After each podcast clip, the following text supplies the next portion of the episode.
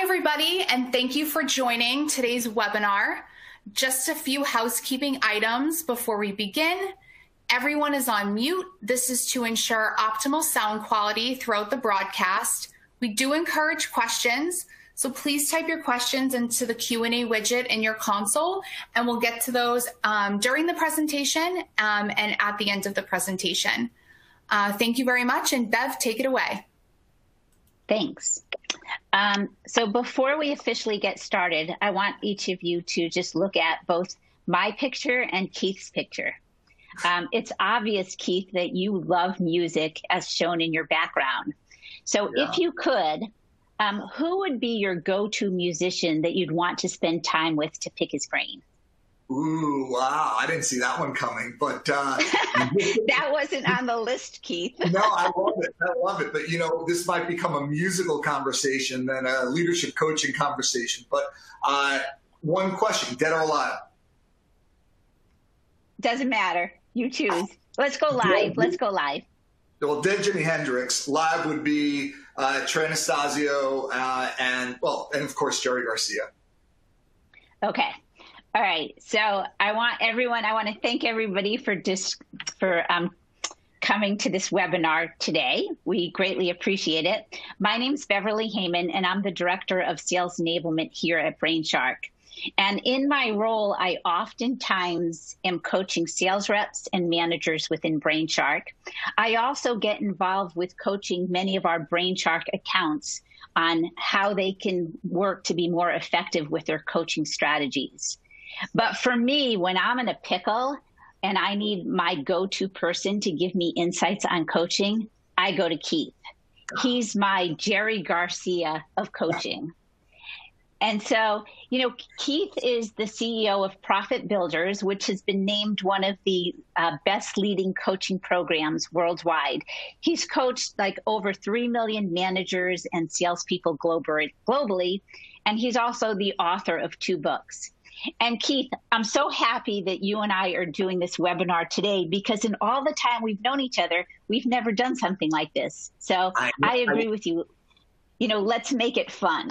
Yes. And after all, maybe, maybe, I mean, some of the good things that come out of this pandemic, right, Beth? Exactly. So, Keith, I want to get started. You know, you we've known each other probably for you know six plus years, mm-hmm. and there's countless data out there that always shows when you effectively coach, you win more business, right? You you win more deals, your reps are more motivated, your customers are more happy. And yet here we sit here today, you know, 6 years later from when we've had this original com- conversation and we're still in a similar situation where companies still struggle to help their managers coach effectively. Why do you think that is?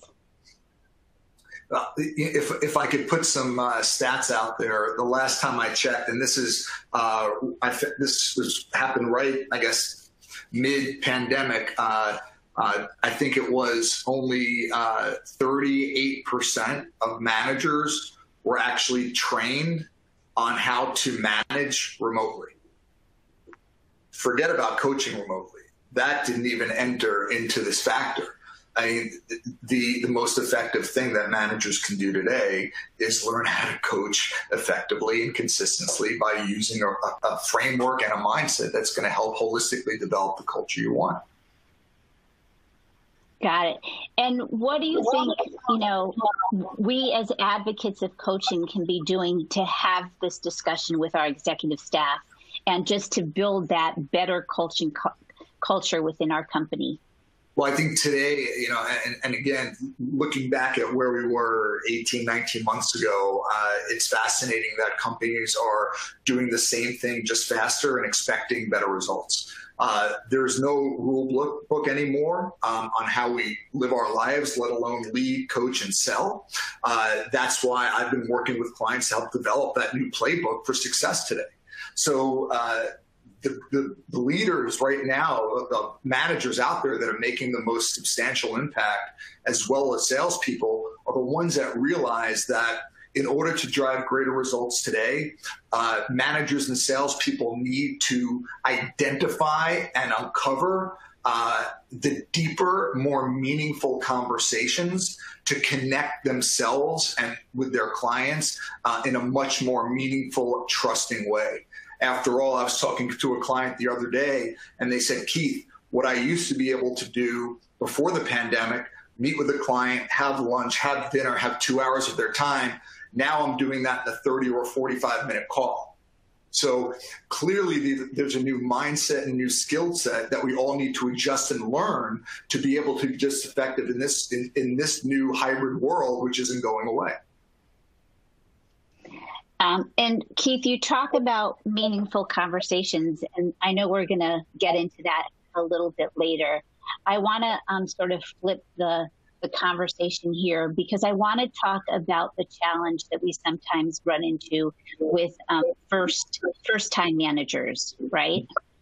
And so, if if I'm a sales leader, right, and I'm thinking of of hiring for a sales manager role, um, you and I both know there are very different skill sets that come up for hiring, you know, a sales manager. Um, versus the skill sets that I would want for my rock star sales rep. So, as that sales leader thinking about how to hire the right person, what advice would you give that person? Uh, in terms of hiring the right sales front, frontline sales manager? Correct. Oh gosh, are we talking about the interview process, the recruiting process, the onboarding process?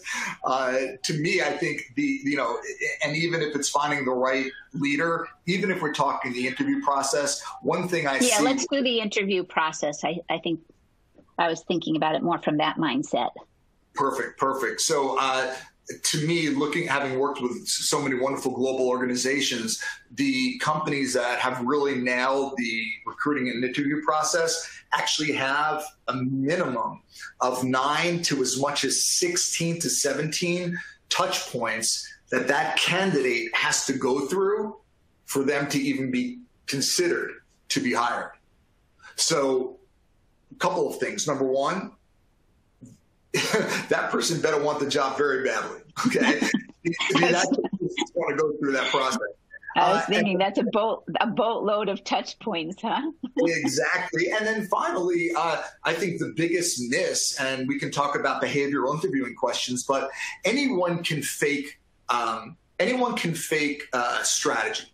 Okay, so uh, if I'm a salesperson, and especially now, unfortunately, uh, companies are compromising their standards because they can't find the good people because they can't find anyone. So they're they're making concessions on the ideal profile of their uh, you know champion salesperson, and we all know where that's going to go. You know, you will never make the wrong hire or right one, and that manager will spend the rest of their career trying to do so.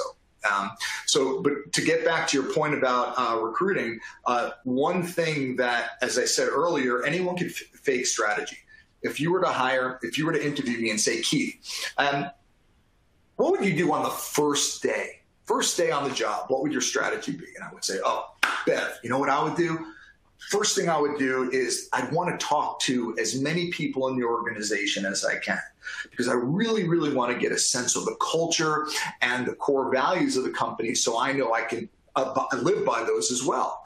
Uh, what I'd also love to do is talk to as many salespeople, top performers, mid performers, underperformers. I'd love to learn what they're doing. I'd love for them to coach me, uh, and of course, I'd be looking from coaching for you. Once once I do that, then I'm, I'm going to write a business plan. And the business plan is going to be an outline, a strategic, very detailed outline of what I will do to achieve my quarterly and yearly goals.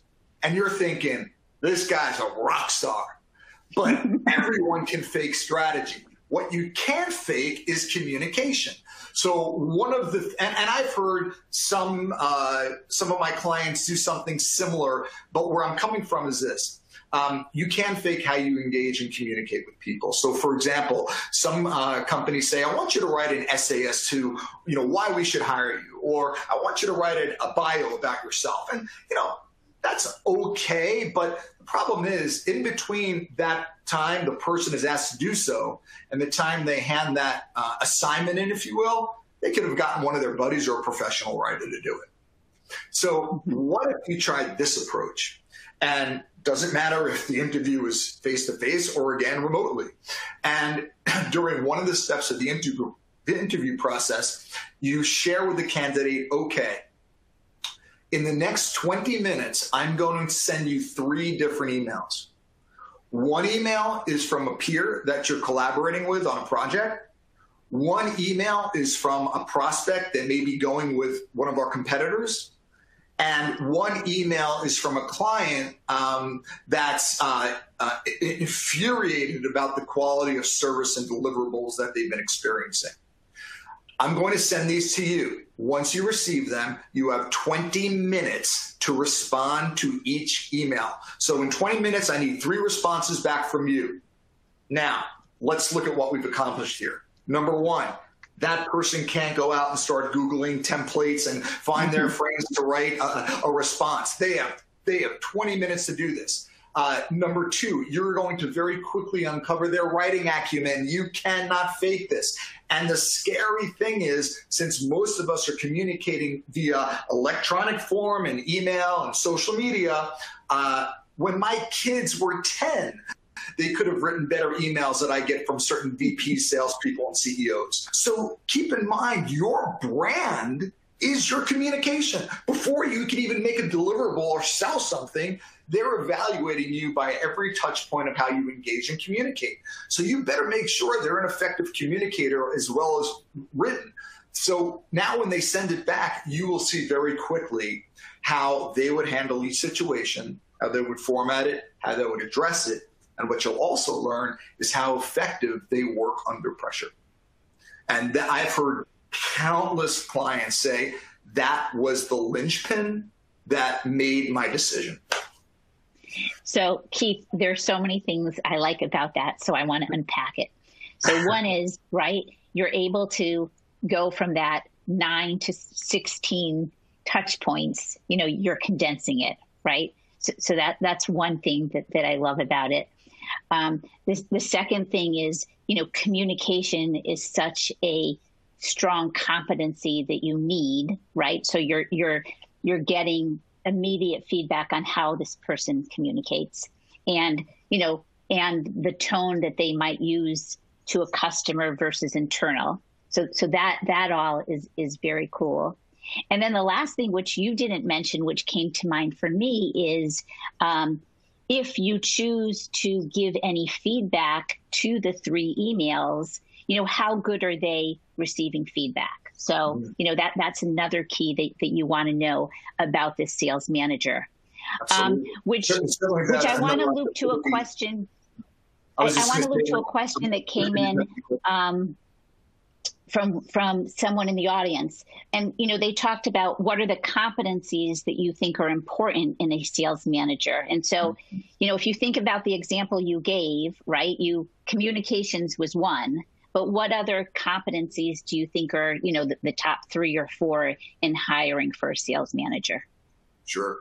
Uh, I, I, have been working with leaders um, and and really helping them shift their mindset around what it means to do to engage with their people, develop, coach, as, as well as engage and uh, retain and win more business. And um, the new sales strategy today the new leadership strategy today is very simple it's care. It's care. Mm-hmm. Because as we are all going through things and everyone has gone through something and struggled through this pandemic in some way, so have our direct reports and so have our prospects and clients. And that's why I say earlier, this is an opportunity to humanize our approach to become our authentic selves when we're showing up working with our peers, working with our team, working with our clients. You know, again, we've never had this level of exposure into people's lives than we've had today. After all, you're in my home, you're in my office, in my happy place. I take requests, by the way. But my point is, we can immediately have a conversation and a connection. And there hasn't been one conversation I've had with a client or prospect that doesn't begin with, "Hey, Keith, what's what's who signed that guitar or you know what tickets are, are those from because think about what connects people universally food dancing music sports, and coaching. Right. Those are universal things. Okay, so so to me, uh, I find that before the pandemic, uh, you would pitch uh, a company or a client and the you know maybe 20 minutes or so 30 minutes would be on presentation maybe 10 minutes on on warm up and connection. Now it's the antithesis. That's flipped. Now when i'm having an mm-hmm. hour long conversation with a prospect maybe 40 minutes is just us connecting on a personal level and 20 minutes is just talking about the engagement what they're looking for uh, how can i best support them in achieving their objectives because again, just like we're also thirsty for human connection, so are your clients and prospects. We need to empathize and connect with that uh, so we can have those deeper, more meaningful conversations that I mentioned before. And I want to throw out another scary statistic, Beth, because it really does support how critical this is. Is um, at this point, I think it's about 76% of all companies have changed the way they buy. So procurement has right. changed.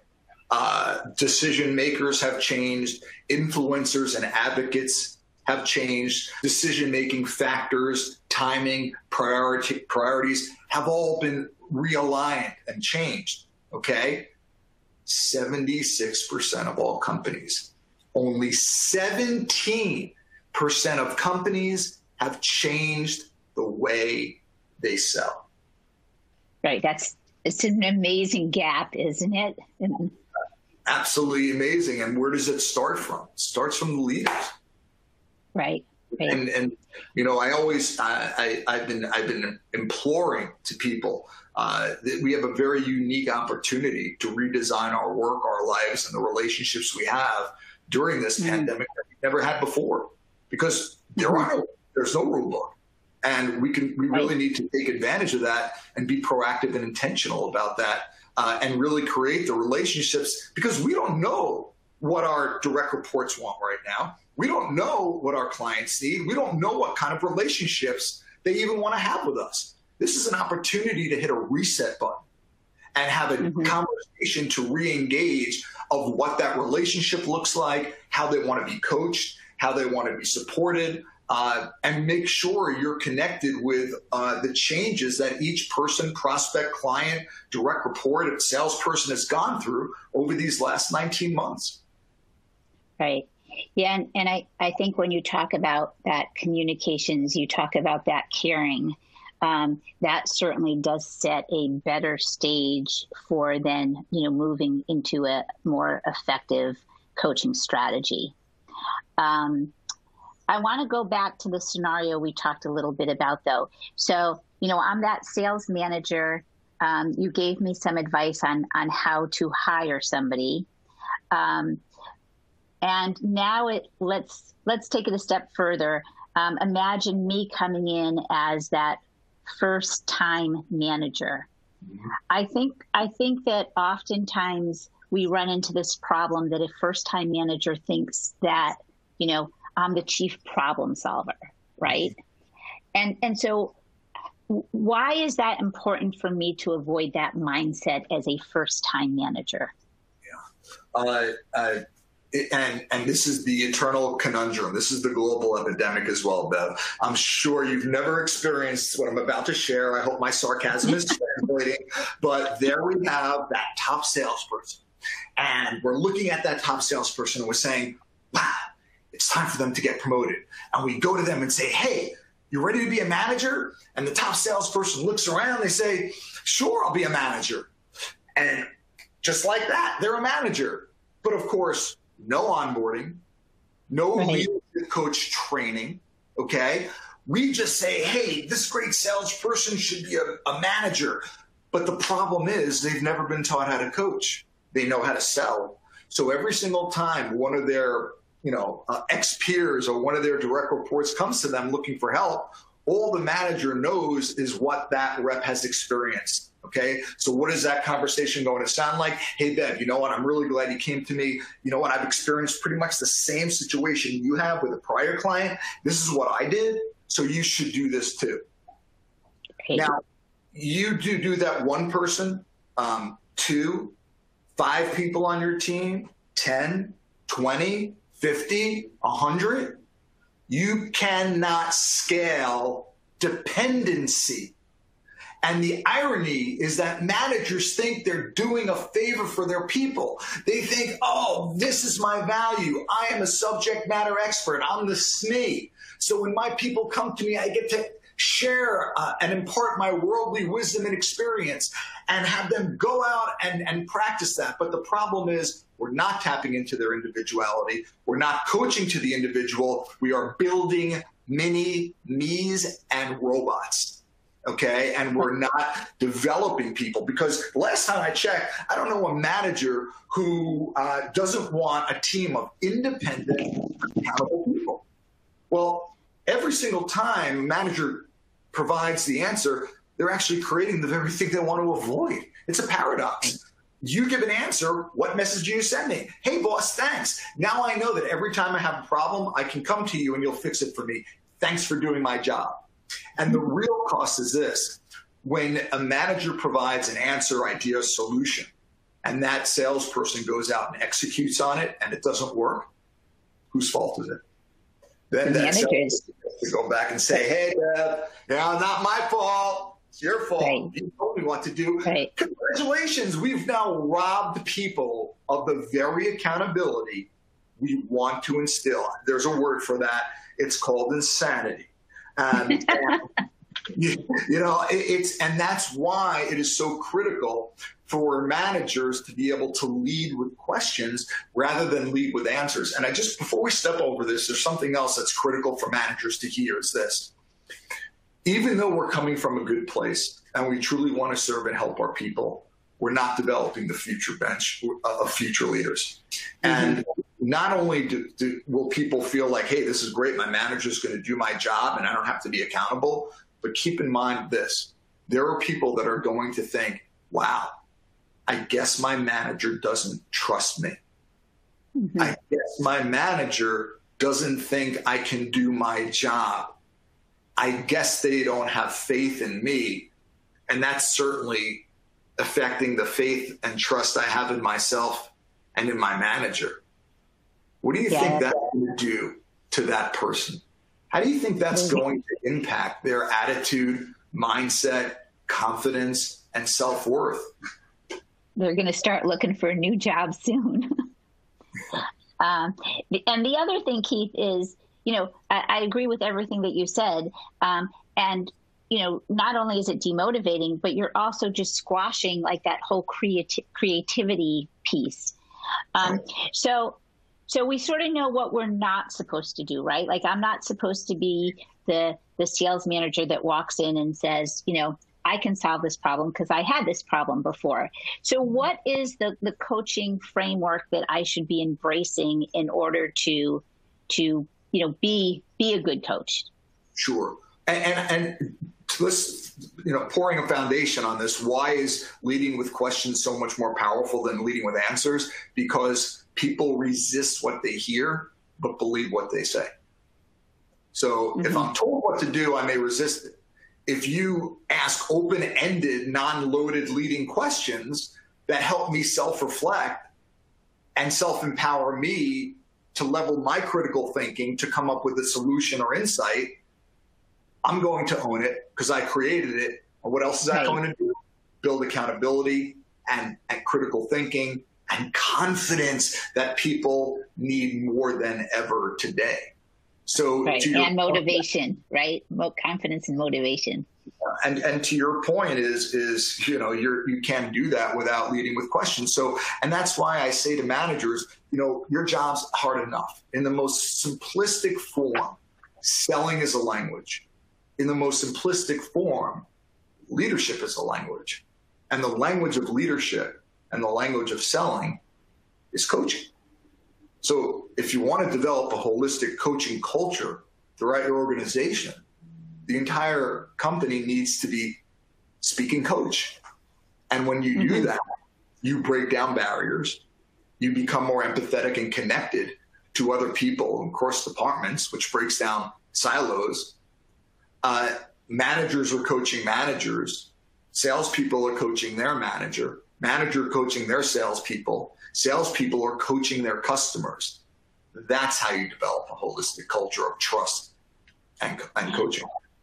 So you say, you know, to lead with questions. So, mm-hmm. you know, walk me through the, the steps that I would have to, to do in order to to start that process. Sure. I will give but, everyone right now my 60 second coaching strategy. Okay, Bev, you just you just reminded me. I, I to make sure I shared this with everyone. So every manager here, when they leave, they're not just saying this was mind blowing, but they're going to say, "Hey, Keith gave me a strategy I can use in my next conversation with anyone, clients, peers, direct reports, okay, customers. Here it is.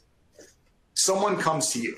They're looking for help you have that's your defining moment. You could go this way and be the chief problem solver and do that for the rest of that person's career, or you can go this way and lead with a question. So, what is the 60 second sales uh, coaching strategy? It's this Hey, Bev, thanks for coming to me. I'm happy to share my opinion with you. However, you're much closer to this than I am, and I trust you and I trust your judgment. So, what's your opinion on how to handle this and achieve the results you want? Now, I am from New York, and when I get excited, I have tendency to talk fast. Even pacing myself, I believe that was under 30 seconds. So now you can use that with anyone. Now, keep in mind, we're talking about the language of coaching and leadership because the definition of coaching is the art and language of creating new possibilities. So mm-hmm. notice that I the question I asked was, what's your opinion on how to achieve the results you want? What I didn't say is what's the answer, what's your strategy, what's your solution?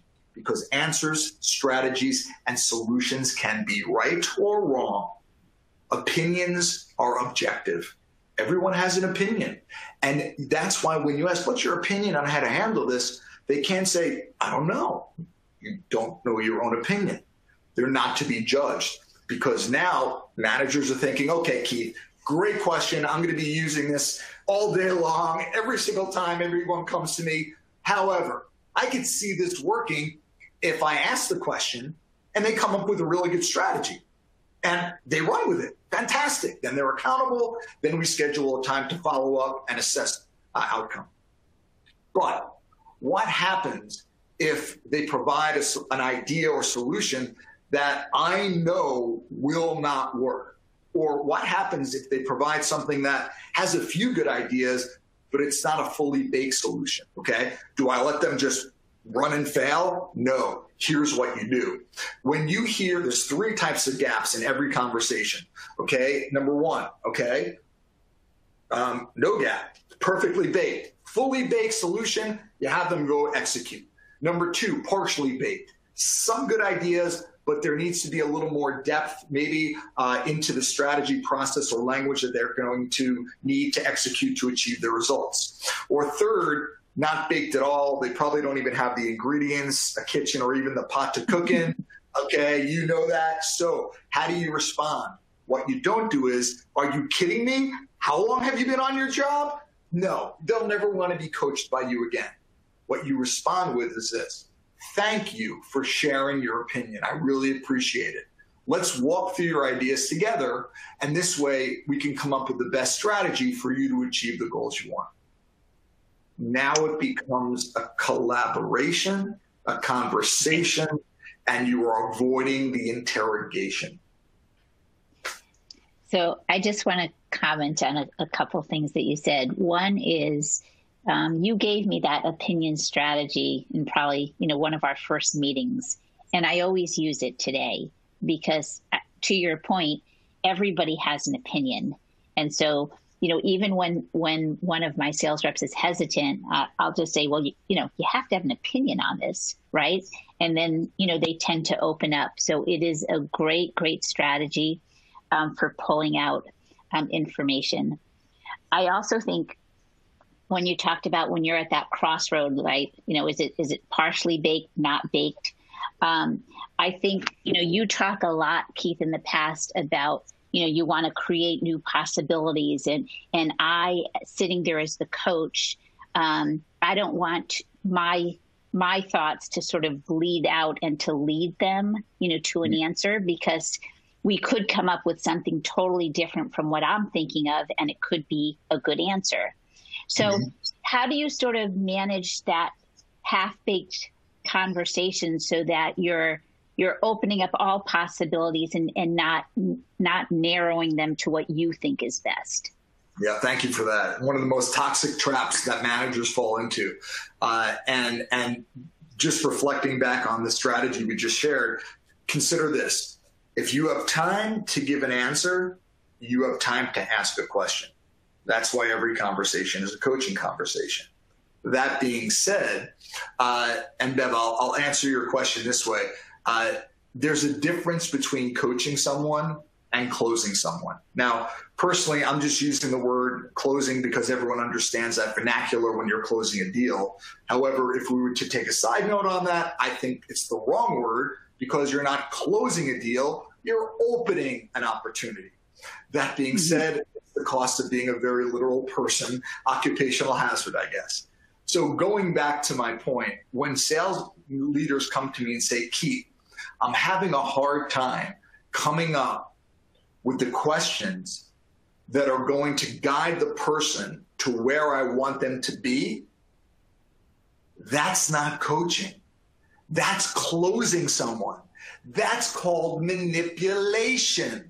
Nobody wants to be manipulated. So, what's a leading loaded question? Sounds something like this. So, Bev, don't you think it would be a good idea to follow the processes that you've been given? Wow, let me think about that, boss. You know what? I have a great idea. I'm going to follow the processes I've been given.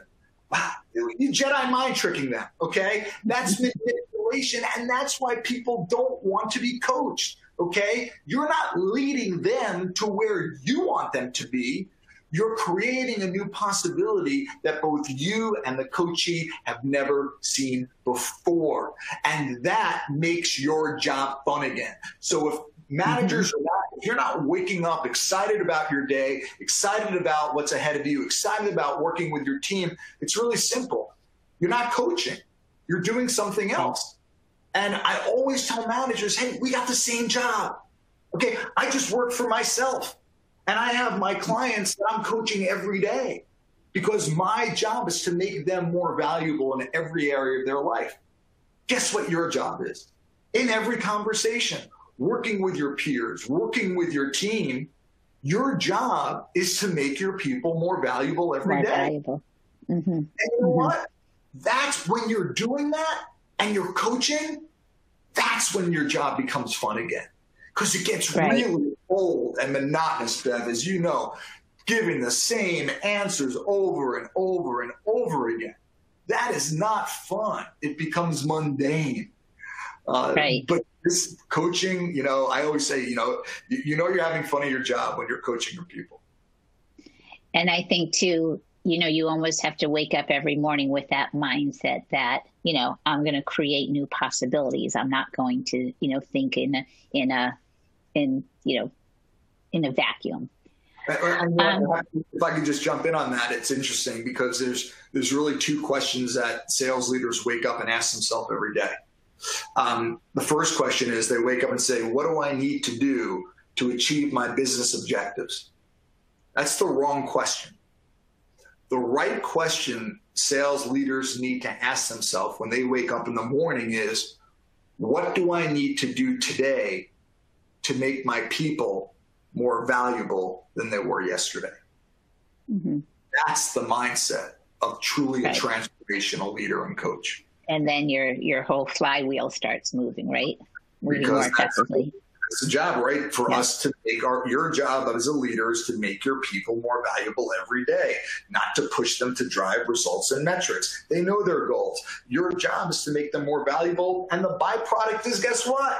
They achieve what they need without the stress, frustration, running around being the chief problem solver and worry. So, Keith, I want to talk about two scenarios that come to mind, you know, when you think about this coaching strategy. Um, do you approach it any differently? You know, if you have to have a, a conversation on a sensitive subject or a low performing rep, like how would you approach it there? Yeah. So uh, interesting. So when I'm uh, working with leaders, uh, one of the uh, conversations we have is I begin with uh, how many of how many of you um, uh, have to have difficult conversations, and of course, inevitably, every manager everybody raises right. And then I say to them, "What if there's no such thing as a difficult conversation?" They kind of look at me like this. And I would say, stop for a second. You know, this is time for your self reflection, right? What makes a conversation difficult? It's the assumptions we make going into the conversation, which then drive our behavior and communication. Mm-hmm. So let's let's give an example. Let's say, Bev, you and I the last time we had a conversation, let's say it didn't go very well, it blew up. Now, of course, this has never happened in all the years we've worked together, but just for the sake of this this situation here, uh, let's say that did happen. Now, you and I have to have another conversation. What is my internal narrative? Oh, the last time I had a conversation with Bev, mm-hmm. it just blew up. I know this is going to happen again. So we're taking a past experience projecting it as a future expectation. Yeah. Based on that future expectation, we are then going to act based on that expectation and assumption. And then you leave, and what do we say? I knew that was going to happen again. And you create a self fulfilling prophecy. What's the answer? Uh, assumptions are the root cause of all evil lost sales, departmental breakdowns, uh, departmental silos, um, uh, strained relationships. Uh, park your assumptions and come from a place of focusing on the facts. Okay, and the only way you can do that is stop worrying about the future, stop worrying about the past, and start being more present. Mm-hmm. I like I like the strategy. Um, the only other thing that comes to mind for me, though, and, and I'm just curious on, on the advice you would give, is how how do I, and, and I'm thinking of this more from a, a tenured sales manager. Um, you know, the quarter's going on, right? And as I start getting more and more pressure, what is today? Like, you know, September 22nd. Like, how do I manage my pipeline but yet manage being an effective coach because mm-hmm. you know as the quarter goes on the the reins are getting tighter on on my neck bev are you trying to bait me with this question i think this no. is a, i think this is a trick question because here's the thing if if managers are asking themselves and and uh, uh, uh i'm going to try not to go on a rant I find it fascinating when managers tell me I don't have time to coach. Mm-hmm. And to give you an example, let me just an illustration. I've had this conversation numerous times. I have a group of senior leaders, executives, uh, L and D enablement on the call, and we're talking about rolling out uh, a coaching initiative. And uh, inevitably, uh, the leaders, and I would hear it from several of them, they would say, Keith, listen, when we roll this out, we want our managers to coach 70% of their time. Now, once I hear that, I know they have no clue what coaching is. So mm-hmm. I would then ask them, excuse me, uh, senior leaders, dear managers, uh, may I ask, uh, do you currently have a universal definition of coaching uh, that everyone is bought into and aligned around? No. Okay. Well, here's the thing coaching isn't something you do to someone. And this is why when managers say, oh, it's the end of the quarter, I don't have time to coach. That's like saying I don't have time to breathe because right, right. coaching is a language. It's something you speak in every conversation. It's how yeah. you show up. It's not something like, hey, everyone, I'm putting my coaching hat on right now and I'm going to coach you. I know I'm not going to be the, the, the directive chief problem solver. I'm going to be the coach. No, it's not something you do 60, 70, 80% of the time. It's something you do 100% of the time because it's just how you engage with people. Yeah, no, and and I after I asked the question, I totally get now um, how how you answered it. Um, I want to do two things. Um, we have a question from the audience, and I, I think it's an interesting one uh, uh, that I want to share with you to get your per- opinion. So, how do you assess if if someone is coaching correctly, right, or, or are mm-hmm. they effective coaches? So, you know, and I'm assuming this question is maybe being asked by you know a sales rep that has a manager. Like, how how do we as an organization um, get a pulse on who is effectively coaching? Mm-hmm. And you know, it's interesting, and we can look at that from both ways. We can look at it through the salesperson's eyes, and then, of course, we can look at it through the manager's eyes. Uh, the most simplistic answer is, uh, and, and, it's the, really the three principles of, of, leadership that I share with leaders. And guys, get ready to write this down. Here they come. Number one, first principle of leadership: let your people do their job. Here comes the second principle: let your people do their job. Anyone out there feeling clairvoyant? Do you know what the third one might be? I can't imagine what it is. That's why we've hired them. So we, we need to make sure that we're scaling them. And, you know, Bev, to, to the way, uh, you know, back to your question here, um, focusing on um, the conversations is really what managers have to do because there's a whole new set of conversations that they have to master uh, and be proactive and intentional about really crafting them in an effective way that's going to drive the engagement that they need today in a remote world. Now, I know there was a second part of your question there. If you don't mind asking me that again. No, it was more. I, I think it's like how you know how do you make sure people are are effective, right? Like how do you make how are we what is the baseline we're we're probably using across the organization to to make sure people are, are doing their jobs? And and i'm i'm just wordsmithing this question that's coming no, in but that's what i'm assuming is being asked. Perfect because and uh,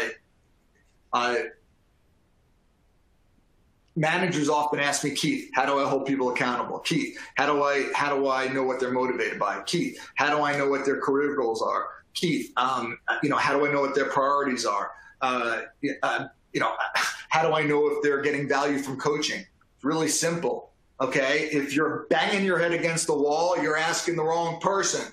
Ask them. They'll happily tell you.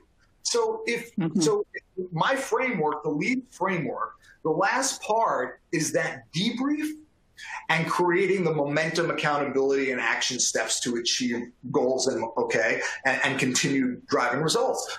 Once that's done, though, part and this is something I still do today. I will always ask, um, and it doesn't matter if it's a client I've been working with for a month or a client I've been working with for 10 years. Uh, and it's maybe I don't do it after every coaching session, but inevitably I will ask, hey, listen, I know we've been working on this or we've been coaching a long time. What if anything, would you like me to change around how I'm coaching you? Mm-hmm. I also keep that in my prep form when I when that client send me a form which basically uh, outlines what they expect from the coaching session. And for those of you who are not using a prep form, I certainly implore you to do so, even with your even with your team. Three simple questions: What are your wins? What are your challenges? What are your expectations? What do you want to work on today? Because in every co- coaching conversation, remember, it's always the coach's agenda. I hope every manager hears that. I don't often talk in absolutes. It's always the coach's agenda. Now, under that, I also say, you know, what, if anything, would you like to change in your coaching? So I'm always keeping the finger on the pulse because priorities from 18, 19 months ago, goals, values have changed. Everyone's goals, values, priorities have changed over the last 18, 19 months. We need to make sure we keep the finger on the pulse of making of how we're coaching people to, to ensure they're getting the value, the support they need. And so when you think about keeping the finger on the pulse, right? Um, if if you were to roll out a coaching framework that, that you're speaking of, um, I'm sure there's still, you know, be, bad behaviors that bleed through, right? You, you've, you've, you've um, done some training with us, and you know, we leave your training, and for weeks we're good, and then we tend to fall into our old habits. You know, what is your advice for like how do you how do you keep the the momentum going? How do you coach the coach? Yeah, uh, I I am uh, well without implementing a peer-to-peer structure. Uh, the coaching may not be as long lasting. Now, I'm not saying that for every leader because most leaders, when they experience what good coaching looks like and feels like, they don't leave training my training saying, "Oh, I guess my company invested in me, so I have to coach." They're leaving saying, "I can't wait to coach. I want to coach because great coaching from my peer, and um, I coached them, and they had some breakthroughs during the training. Can't wait to do that with my people because most managers mm-hmm. truly want a positive impact." Um, and and and that's the part where um, in, inevitably, I will always work with a client, and with every client I work with, uh, you deliver the training, you deliver the reinforcement, but I always make sure that everyone is peer, paired up with a peer coach, a peer accountability coach. And they work with that coach, whether it's three months, six months, nine months, maybe they alternate coaches. Uh, the point is, is that builds accountability, um, quite mm-hmm. frankly, around the things that they need to be doing anyway. Uh, in right. addition, it's it's giving the managers an opportunity to get authentic um, uh, tr- coaching in a very safe and trusted environment from their peer. Mm. Because you know the one thing that I always hear when working with teams of managers is Keith.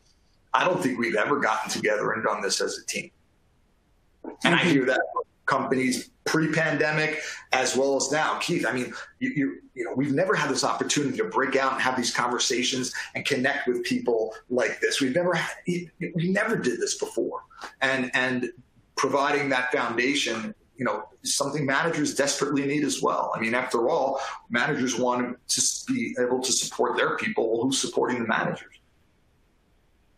Yeah, I, I I love that idea, and one of the reasons why I love that idea is when you look at a lot of stats. Um, you know, reps talk about how that tribal knowledge, that peer-to-peer learning, is so important to them. So mm-hmm. it's a way, you know, to to buddy up people so that they can, you know, easily l- learn from one another. Um, so, so on that note, Bev, I would also say again, if if if companies, and by the way, less than 1% of companies have a true authentic coaching culture. Happy to for anyone to challenge me on that. Uh, but the other part of that, and, and this will also uh, demonstrate if you do have an authentic coaching culture, is as a manager, have you empowered your direct reports to coach you and hold you accountable? If the answer is no, well, then that's an opportunity for you to have that conversation with them uh, and create the alignment and the through, through enrolling them and creating buy-in around coaching, what it looks like, and making sure that you have very clearly articulated that law of reciprocity, which is, hey, you know what? If if I want you to be coachable, I have to be coachable.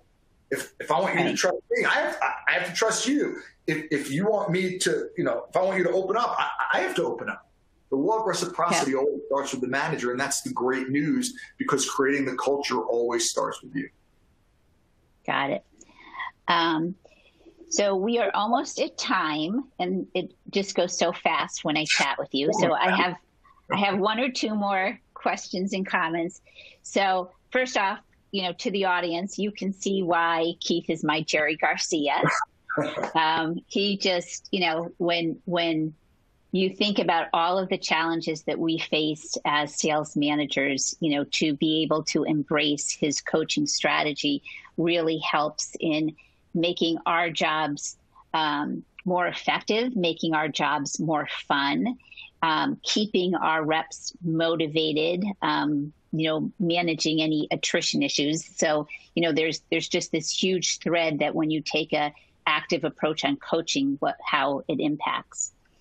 Um, so my first question is, so favorite song is it Shakedown Street or Friend of the. Devil? Because oh, I like both of those. You can play them both, but uh, favorite song now that is a question I cannot even begin to answer because we would have to go through every genre and music. So we'll have to save that for another session, Beth. All right, I'm looking forward to that session. And then Keith, I just want you to, you know, you have so much knowledge. Why don't you share with the audience, you know, ways that they can access, um, you know, your your your expertise. Oh, sure. And uh, real simple blog, keithrosen.com. Uh, and most most importantly, I would suggest everyone immediately connect with me on LinkedIn.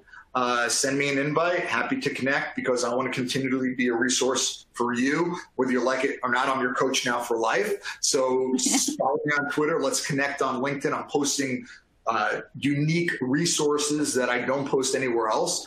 Um, uh, and finally, make sure you go to Udemy and sign up for my two free classes. Okay, for your salespeople, how to deliver the perfect presentation in a remote world. I kind of think everyone needs to learn that free. For the leaders, for you, how to coach a remote team of sales champions. I, I put this out there because you know I've been blessed that I've been able to to make an impact with people all over the world. And I just want to make sure I'm giving back consistently when people need it most. So please do yourself, um, do, do your family, do your team, do your company a favor. Go through those courses. Uh, that would make a massive impact on, on, on everyone around you, including yourself. So uh, other than that, my uh, personal email is uh, Keith r at keithrosen.com. And if you'd like to shoot me a text, uh, as I said, uh, I'm your coach unconditionally. My mobile number is 516 231 2774. So hopefully I'll hear from you and certainly see you on LinkedIn. Thanks so much, Keith. It's been great being with you. Appreciate all that you have um, shared with us. And I know that you also embrace being grateful. So I'm very grateful that you were able to join us. Thank Thanks, everybody, for coming to this session. And um, we look forward to speaking with you in the future.